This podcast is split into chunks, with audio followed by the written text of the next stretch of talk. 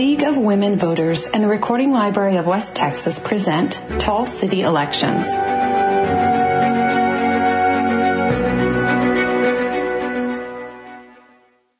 Welcome to Tall City Elections. I'm Bailey Hennis, Executive Director at the Recording Library of West Texas and your host for Tall City Elections. I am a five foot eight female in my early thirties, red hair, the kind from a box. It's not natural. And I am wearing black slacks today and a white cardigan that has black stripes all over and a red shirt underneath that. And I am joined in the studio with John Trischitti. Hey neighbor. Hey, how are you? Thanks for having me. John and I work in the in Midland shared spaces, so we see each other all the time in the break room in the hallway. So good to have you in studio, John. Good. Thanks for having me. I am I am bald, so that was easy. Red sweater with blue slacks and brown loafers. And that is an example of audio descriptions that we do for our clients, just so those who are listening who are visually impaired can kind of formulate um, in their in their minds who their the voices, put the voices with uh, with um, awesome. a picture. It. Yeah, it's something that we enjoy doing, and it's just another way that uh, inclusiveness for our listeners and uh, those who are blind and print impaired here in Midland, Texas. So, John, you are running for reelect District Five. Midland Independent School District Board. Yes, ma'am. Currently, the District Five uh, trustee, uh, sir, looking served one term and looking to serve one more.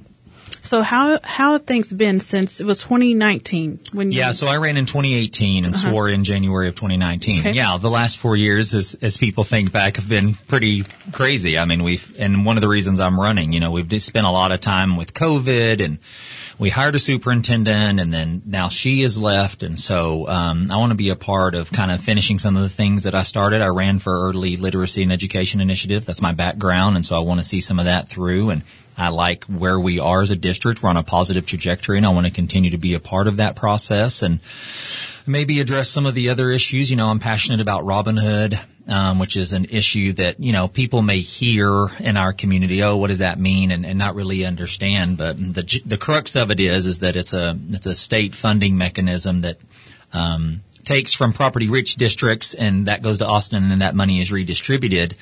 And we pay a what I would argue is a disproportionate amount. Last year we spent a sent 150 million dollars to Austin, a third of our budget and I just believe that local tax dollars should stay local and support local kids. I think that if we if a third of your city taxes were leaving this community and your your trash wasn't getting picked up and your sewer wasn't running, that you'd be sharpening the pitchfork storming City Hall. But there's this kind of lack of awareness or understanding about what um, really is. And so while it's something the school board can't actually take action to do, we need to be much more um, active about advocacy and raising awareness and working with our legislatures in Austin. So anyway, those are some of the reasons that I feel pretty passionate about running one more time.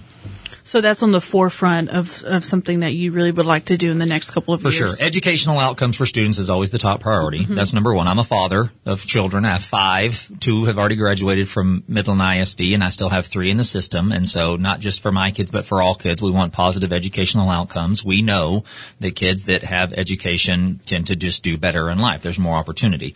So that's the number one. Robin Hood is certainly on my list. And then we have facilities needs. And, and, you know, regardless of how you feel about a bond, you know, the last bond in 2019 failed, but we have serious, um, facility issues that need to be addressed in our community and for our schools and for our students. And so we've got to figure out a way um, our community has said clearly that they're not going to vote for a three quarters of a billion dollar bond and saddle our community with that debt over the next 30 years. But um, we've got to figure out a way what's manageable, how do we begin to have that conversation with the community that we can get a bond passed? And I would just say, as a side note, that's one of the reasons I'm passionate about Robin Hood. If we were keeping half of those dollars, we'd be paying cash for schools for the next five to ten years and would not be even talking and discussing a bond. So, but we, we have to do something to address the facilities needs, you know, there's capacity issues specifically at the secondary campus. We cannot vertically align academically like we need to. Ninth graders need to be on the high school campuses for academics. Sixth graders need to be off the elementary campuses and on middle schools for, for vertical alignment academically. So we talk a lot sec- about extracurriculars when you talk about vertical alignment and, and getting those kids on campuses, but um, it's also important for the academics as well. So they're currently not where they need to be as far as grade level. That's correct. Okay. Yeah, ninth graders are still at ninth grade campuses. They're not at the high school, so there's a lot of busing for athletics and choir and band and all the other extracurricular activities. And then sixth graders in our community are still on elementary school campuses, and we're in the vast minority for the state now. Most schools have converted to a middle school model where it's sixth, seventh, eighth, and then nine through twelve. So does your plan include building a facility for those students? Yeah, Who are I mean, if we transitioning build- out of yes, that grade? If we build Okay. a new, if we can build a new new high schools, you know, that would be my focus is a new Midland High and a new Legacy, much larger, so you can accommodate the the nine through twelve students. Right now, even if you wanted to do it, I mean, you don't have, you barely have the capacity to have ten through twelve on those two campuses. I mean, the oldest parts of Midland High are hundred years old that are still in use, um, and so there's certainly uh, any number of issues when it comes to facilities in our community. Our schools are are safe. You know, I send my kids. We want to know that our students are safe and that teachers have a safe work environment. And so, um, you know, our, we're doing our best uh, to make sure that there is a secure environment. But you know, facilities. It's been you know not in your lifetime that uh, that this community has built a new secondary school. And do you see a bond for a new facility like that happening in the next five years, maybe? I would argue that it, it's going to need to. Yeah, I think the priority for this new board is going to be hiring a superintendent. You have to have a leader. And then, yeah, I think that the that it's an important, all of the elections are important, but I would argue that this school board election is probably the most important of the last 20 years because this next board that seats after the November 8th election is going to decide the next superintendent of schools and potentially a school bond.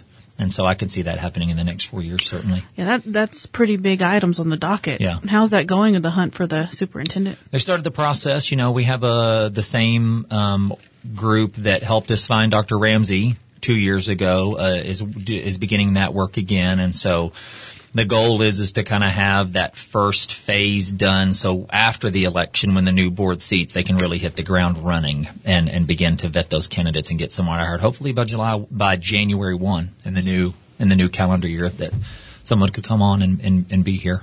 Excellent. And John, I know that you're passionate about literacy. Give us a little bit of your background when it comes to your passion. Sure. So I spent most of my adult life. So currently, I'm the executive director of the Literacy Coalition of the Permian Basin. But uh, prior to that, spent uh, many years in public libraries. I was a public library director um, for Midland. Uh, was the Midland County Public Library for uh, not quite ten years, and then uh, had got my master's at North Texas, and had begun my library work in the Dallas area. But I'm a Lubbock native, and so coming back to West Texas to Midland um, at the time was was really good. And we had we had a great run. The the Midland County Public Libraries, I still would argue, are some of the best library facilities and best library services you can get. But I started as a children's librarian. Um, it's always kind of been my my passion, early childhood literacy. I think because it was so impactful for me. Um, I, I uh, came from a single parent household. My mother did the best she could, but there were a lot of uh, struggles there, and um, literacy really was the kind of the path forward for me, at least, to kind of break that harsh social cycle that people can find themselves in. And so I am a believer that literacy and education really is a tool that people can use.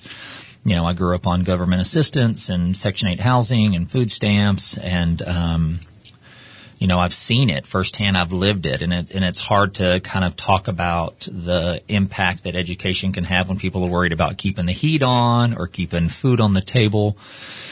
But it really was transformative for me, and so that's why I've, I feel you know pretty passionate about what I do, both you know in the library um, and now with this nonprofit and the school board. Um, I feel like that's why I was a good fit for that position because I do it professionally and personally. I'm vested, but regardless of what happens November 8th, I'm gonna wake up November 9th still vested in education in this community because Right. it's what I do for a living. And so, but that's a little bit about my background of how I spent a, I spent a lot of time in detention um, in, in my younger years, but detention was in the library. And so I had a librarian take an interest in me early on and kind of really set me on a path and said, you know, you can do better. And I, I don't know that anyone had ever told me I could. I didn't know that that was an option. And so through education, uh, was able to kind of transform uh, my life and, and break that cycle for my children. Excellent. Were you a part of the decision making process for the new library? By Best yes, Buy? Yes, that was It's a very me. nice so facility. I came on. Thank you. Yeah, we. It's very. It's still. I would argue one of the premier public library spaces in Texas. Yeah, I came in 2011, and so we opened that in 2013, 2014. Um, was really a confluence of, of a lot of great things. Um, had a really strong commissioner's court and county judge. Judge Mike Bradford gets a lot of credit for that, really steering that. But oil was $120 a barrel, and they had a significant fund balance, and so could do that kind of big lift without uh, going out for a bond or having a direct taxable effect for the taxpayers. It was just kind of a return of, of assets to the community. And so, I mean, and now, you know, we look back and everyone's like, oh yeah, it's great. But at the time it was pretty, it was, you know, outside the box thinking. We got a lot of, a lot of pushback about, you know, building a, investing those kinds of dollars in a public library in a community of our size. But I think that it's shown, it's paid dividends and I don't think you could get rid of it now if you wanted to. I think the community has really bought into mm-hmm. it as a community space. So you would agree that that was a good decision that the city made? Absolutely. Absolutely. County, but yes. County, Yeah, county. It's a county library, yes. Um, so you you had a personal experience with literacy, someone who just took the time to invest in you, and so you want to transpose that into children at MISD. So how how do you bring literacy to MISD? We focus on kindergarten readiness. We've got to be more focused on that because those kids, once they start, if they if they're behind, it's really a struggle for them to catch up.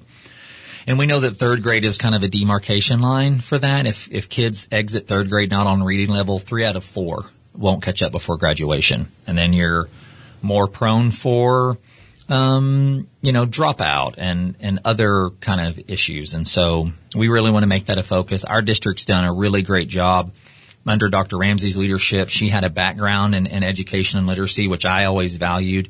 We have literacy specialists on every campus now really trying to put the emphasis on that work. We know that the data shows us that if, if they're on grade level and they have the reading skills, the other coursework comes up. You know, there's there's reading in math, there's reading in social studies, and so those types of things really do pay dividends across the board. And so um, I want to continue to make sure that we make that a focus as we continue to try to turn this large aircraft carrier that is public education in our community and continue to have some positive outcomes. I feel like that we're trending in the right direction. We have fewer DNF schools than we've ever had, and we have more A-rated schools than we've had in a long time. So I think that, but we have work to do still. We have we we have a ways to go. There's still some work to be done. Can you talk more about the literacy individuals that are in the schools now? What'd you call them? The Literacy interventionists Okay. is what their official titles are. Yeah. So one of the, the commitments that Dr. Ramsey made was we're going to make that a focal point, and so they created positions to go and find individuals that really focus on that, not just student by student that those needs, but even more globally for the campus, you know, making sure that that's a priority and that everyone is understanding and showing how that, that all of those things tie together when it comes to literacy, when it comes to standardized testing, regular coursework, how it's seen across the, how you vertically align that across all the subjects. And so, um, I feel like that that's been a really good hire and something that I would support in the future for sure. And how long has that been in the school system? Uh, this is its second or third. I think the first ones maybe started two school years ago, but last year I think they got all the positions filled, and then so this Wow. would be there. Yeah, so it's fair. It's fairly new, but I feel like it's paying dividends, and I think that budgets reflect values. I think where we put our dollar um, and being good steward of the tax dollar. We want good education and have a good return on investment, and so I feel like that's that's money well spent if we're focusing on literacy. And is that something that the teachers kind of uh, segue into? Like, do they help the students find, get connected with those? Yes, those so they're on the and- campus. Yeah, so you may identify that there's a, a, a student that is behind and needs some more one-on-one or more localized or specific training or um, remediation help. Um, and so there's different. I mean, I couldn't speak to all the different curriculums or tools that they're using to affect change in those students' lives, but I think that um, we have seen that that kind of work really is. Um, the, the progression is great, you know, especially in the younger grades. They're making large leaps, not just incremental leaps, and so you get those students caught back up, air quotes, um, with the rest of the of their peers, and they can You know, we're still a standardized test state, and so you know. What's like, your opinion on? I mean, I'm not a huge I'm not a huge fan of standardized state test. I feel like we do teach to the test too much. There needs to be some sort of standardized assessment. I acknowledge that that there needs to be, um, you know, kind of a benchmark and a metric to measure success. Um, but I think that standardized state testing has become big business and it just creates an environment that's challenging for teachers, for students. There's all this stress and pressure and the test, the test, the test, the test. And so, um, I feel like there's a better way. I don't know that I necessarily have an answer to that, uh, sitting here right now, but I know that, you know, I see it in my students. Like when it's testing time, those kids are stressed. I mean, I feel sure. like there's a lot going on there. So I understand the need for some standardized testing, but I don't know that I agree 100% with the current state of it. How do you feel about the state of the teachers in our schools right now? Do you um, think they're overworked, underpaid saints of patient rock stars? Um, they're doing the work. We know that the teachers are the ones that are doing the work. It's a difficult industry right now. It's challenging, especially in our community, even though we have one of the highest starting salaries in the region. Um, but it's just you have you're you're there not for the money. You're there because you love the work and you love the kids, and so we need to create an environment where kids that, that, that teachers want to teach and they want to stay. Um, and you cut down on the on the you know the leaving and work more, not just on the recruitment piece, but the retention piece.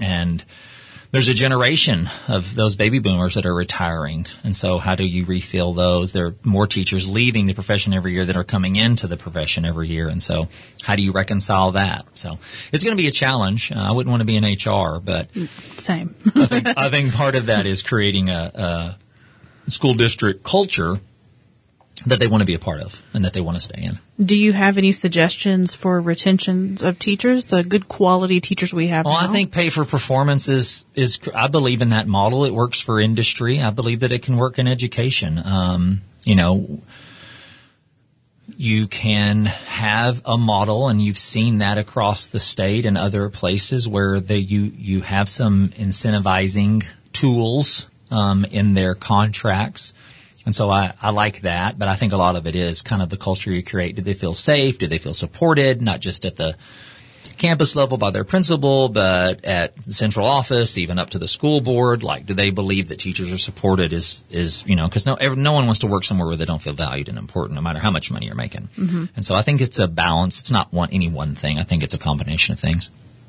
And how do you feel about the safety of our schools? Safety is a challenge. I mean, I send my three kids to school every day and assume that they're coming home safely, you know, but it's a, it's an interesting world we live in. We have pretty strong policies and procedures in place in our schools. Um, you know, both not just entering and exiting during the school day, but dealing with um, students that may be a challenge from a disciplinary standpoint we have a legal obligation to educate all students, but they're, they're, you know, maybe they don't learn in that environment. And certainly if you're distracting from the other students in that classroom, that that's not going to work either. And so, um, have to be, you know, aware of that and, and put every student in a, in an environment where they can best learn. And oftentimes those discipline issues are, um, they're something else. It's the sign of something else. And so we need to invest in not just safety resource officers, but counselors we need to have um, opportunities for students that are struggling to be able to talk to someone and really address whatever the deeper you know need may be besides just the lashing out in the classroom. What's that really about? And so um, I, feel, I feel like that uh, again, budgets reflect values, and so we need to be investing some dollars in counselors and and, and safety officers and creating a safe environment for teachers to work in, students to learn in. You know, like I said, I send my kids every day and hoping and knowing that they'll come home safe and that school's a safe environment. Teachers as well want to have a safe environment to work in and we need to do our best to create that environment. Absolutely. And what are some ways that you can, or that the public can get involved in the decision making process? Oh, so right now there's a survey for getting feedback for the next superintendent. Love for you to participate in that. There's always committees to participate in. Um, you know, even something as simple as campus PTA. I mean, the old good old PTA. I yeah. mean, those people are there and doing the work. I'm sure that most schools would not turn away volunteers once you pass the background check and do all the things, you know, if you want to read to students or help open catch up packets at lunch or whatever the case may be. um, you know, there's always opportunities to get involved in, in the schools in your neighborhood, either your kids' schools or if you don't have kids anymore, grandkids in the school, there's still, you know, crossing guards and, you know, helping with the library and shelving. I mean, there's any number of ways, making copies for teachers. I mean, there's a thousand ways to help at a, at a school. So anytime you want to get involved, but largely for MISD, there's, committees to serve on and, you know, there may or may not be a bond, but we're certainly looking for a superintendent and always want the community's feedback on that. Is the survey online? Yes, ma'am, it is. It's at MISD, yeah. midlandisd.net is the website. Perfect. We'll try to get that in audio as well for our, our listeners, mm-hmm. um, who can't access that. So sure. that's great. Um, I have another question for you before we wrap things up. Okay. What are some things that MISD are doing well? I mean, I think that public education in this community um, has has has been on a downward trajectory for a while. And one of the reasons that I ran, I'm sending I'm sending my kids to public school. I don't want to be a complainer. I want to be part of the solution. Um, I think we are turning that ship around and are starting to trend positively, have some positive academic outcomes. I do think for the most part, we create a environment where students um, are eager to learn and teachers want to teach. And I think we have built um, Midland's very good about, you know, we're we're kind of isolated geographically, and so we're very much this pull yourself up by your bootstraps, and so we do a lot of pouring in, and hey, you're not going to do it better than us, and so. I think for um, education, we've begun to see that need, and the demographic of our community is changing. I think the chamber said that the average age of a Midlander now is 34 years old. I think oftentimes Midland is still seen or considered as kind of an older mm-hmm. community.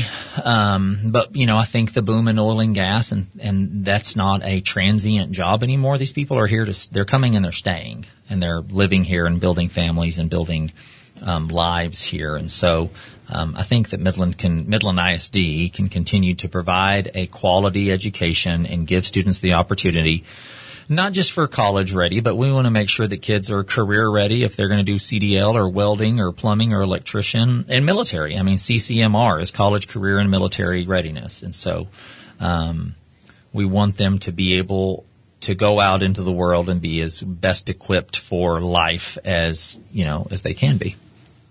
Excellent. And just touching back on the bond, if there if there is a bond soon for facilities, would that money be used strictly to build a new facility, or would that also that money be used to help create that synergy with internally? yeah, any and all. Uh, it depends on you know what the bond committee comes up with. How big's the bond? I mean, how much do you want to bite off in that first bite? the most dangerous thing for this community in my mind is to put out another bond and have it fail. I think it sets you back. And so the first priority is a superintendent. You're not going to go out for a bond before you get a superintendent. So I think you're a couple of years away from probably seeing. That's just my opinion. Mm-hmm. That's just me speculative. That would be my preference. Um, and so you need to take that time to really make sure that the that it's that the bond you put out there is palatable for the community and that they're behind it and going to pass it. Because I think there is community wide consensus for facility needs. I think everyone sees that. It's the needs not wants and how big is too big early on. And so we have got to create a plan that's, you know, we're going to do whatever this year, but two years later, we're going to come back and do something else and show a staggered plan. Um, so it's not that one big number that really, you know, catches people's attention. Yeah. It feels like it's much more manageable. Um, but I think it'll be any and all, just depending on kind of what the bond, what the bond committee comes up with and what they bring to the board for approval and then what, what that board takes to the voters. Excellent. And then I have just a fun question. If you were to receive $1 million in a grant and it comes with some staff, um, what would you use that for? Well, I'm kind of fortunate to be living that out. I mean, you know, the Literacy Coalition, which I run, is only about 18 months old and is funded by philanthropy locally. And so I certainly think I would be doing something if this was supposed to be my job, this million dollar grant with staff would do would definitely be doing something in in the literacy and, and education realm. Want to want to enact positive change for a community. Feel like you left your mark. Mm-hmm. You know, feel like you you left it better than you found it. Made it made a difference in someone's life. Um, and valued and like was fulfilled by that work. You know, it'd be fun to I think it'd be fun to be a foundation. You and I work in nonprofits, so we're always going to those people for funding. It'd be fun to be on the other end. Like mm-hmm. if you were independently wealthy and to be able to kind of give to all the organizations right. that you want to give to, that would be a, a lot of fun as well. I could spend it for sure. We'd get that million dollars. Oh, definitely. Spent. Yeah. I've already got a plan. Excellent. Well, John, you were, congratulations, by the way, you were just endorsed by the Permian Basin Board of Realtors. I was, yes. I'm very honored to receive that endorsement. Those realtors know this community and understand the, the impact of, of good quality education when it comes to home values and they certainly get bond and how it affects your your home taxes and so yeah I was very fortunate to receive that endorsement and Mayor Payton uh, endorsed me as well excellent um, so very you know honored and humbled to receive that endorsement. So, you know, it's just about getting out the vote. We just, you know, regardless of how you're going to vote, it's important to go vote. And so, um, absolutely, hopefully, and people will get out there. Early voting is starts next Monday. Well, we're gonna, we're doing this interview on a Tuesday, so it starts Monday the 24th, mm-hmm. and then ele- it runs for two weeks, and then election day is Tuesday, October, uh, November 8th. So make sure you get to the polls in the next couple of weeks and uh, vote for your District 5 representative for Midland Independent School District. John, thank you for joining us today. If you can, please let people know how they can find you. So uh, T for Midland. Uh, most people call me Mr. T uh, because Trischitti's a bit much. So T for Midland on Facebook. Um, my uh, I have I do have a since I'm a current trustee I do have a district email address that they can find online, but it's john.trischitti at midlandisd.net. Um, be happy to reach out and visit with people via email or message, or however they're most comfortable doing so. Excellent. Well, best of luck. Thank you so and, much for having me. Yeah. It's always good to see you. Yeah. Thank you.